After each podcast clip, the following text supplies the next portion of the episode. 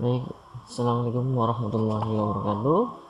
Nah, kita akan lanjut ya di materi kedua PJJ untuk pelajaran PDTO yaitu mengenai kunci ring ya.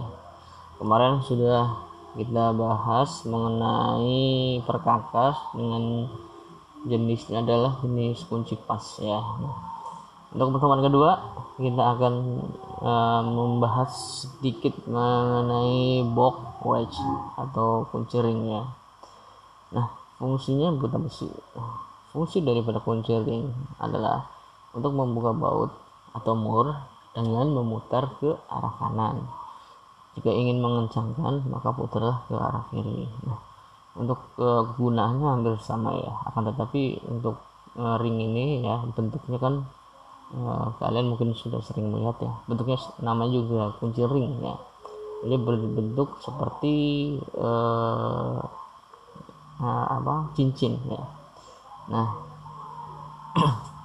uh, untuk uh, secara signifikan sih untuk uh, fungsinya hampir sama ya untuk membuka baut uh, dengan teknisnya adalah untuk membuka baut dan mur itu arah ke arah kanan ya sesuai sesuai dengan arah jarum jam ya ketika untuk mengencangkan untuk mencengkan itu adalah ke kiri. Nah jadi kalau mungkin baut ya baut atau ketika uh, ingin melepas baut ya dengan momen atau dengan kekencangan tertentu dan uh, tidak merusak daripada si kepala baut tersebut maka uh, kita sarankan uh, lebih aman itu menggunakan kunci ya jadi kekuatannya itu uh, dari enam sisi tersebut uh, tercapai ya.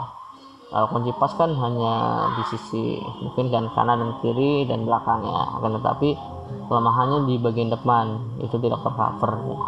sedangkan untuk kunci ring ini lebih aman ya lebih safety ya.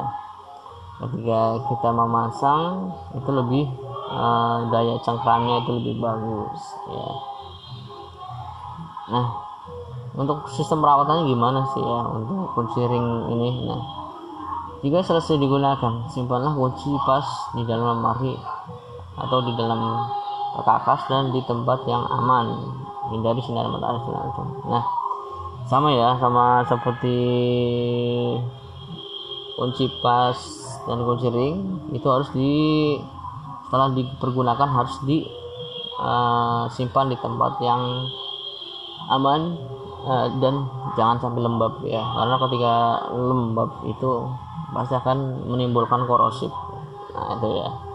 Nah kalau klik kalau sudah korosif maka uh, daya uh, tahan atau daya hidup ya. Jadi akan berkurang ya. Ketika dipergunakan sewaktu-waktu bisa patah dan sebagainya. Itulah ketika sudah uh, terjadi korosif ya ya terus hindari dari ya, sinar matahari langsung ya. Nah kemungkinan kan e, ketika suatu benda terlalu dipanaskan atau terkena sinar matahari langsung itu ada proses pemuaian ya. Apalagi untuk e, material dari kunci ya. Biasanya kan e, yang sering kita lihat ada dari besi aluminium. Nah itu kan masing-masing memiliki daya apa ya daya tahannya masing-masing.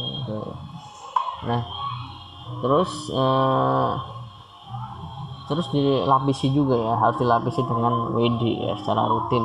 Nah itu eh, tadi treatment untuk supaya tidak terjadi korosif nah hindari dari tempat yang lembab agar tidak memiliki pengikisan dan korosif secara langsung kepada kulit tersebut. Ya itu ya jadi seputar kunci ya kemarin kemarin kita sudah bicara mengenai kunci ring eh kunci pas.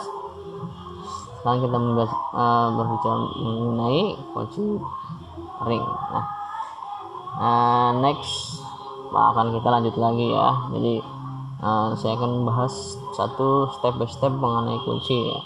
Ketika kalian memiliki pertanyaan nah, boleh ya. Nanti juga akan kita kita review ya di YouTube juga.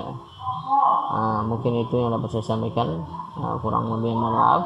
Bila hidayah assalamualaikum warahmatullahi wabarakatuh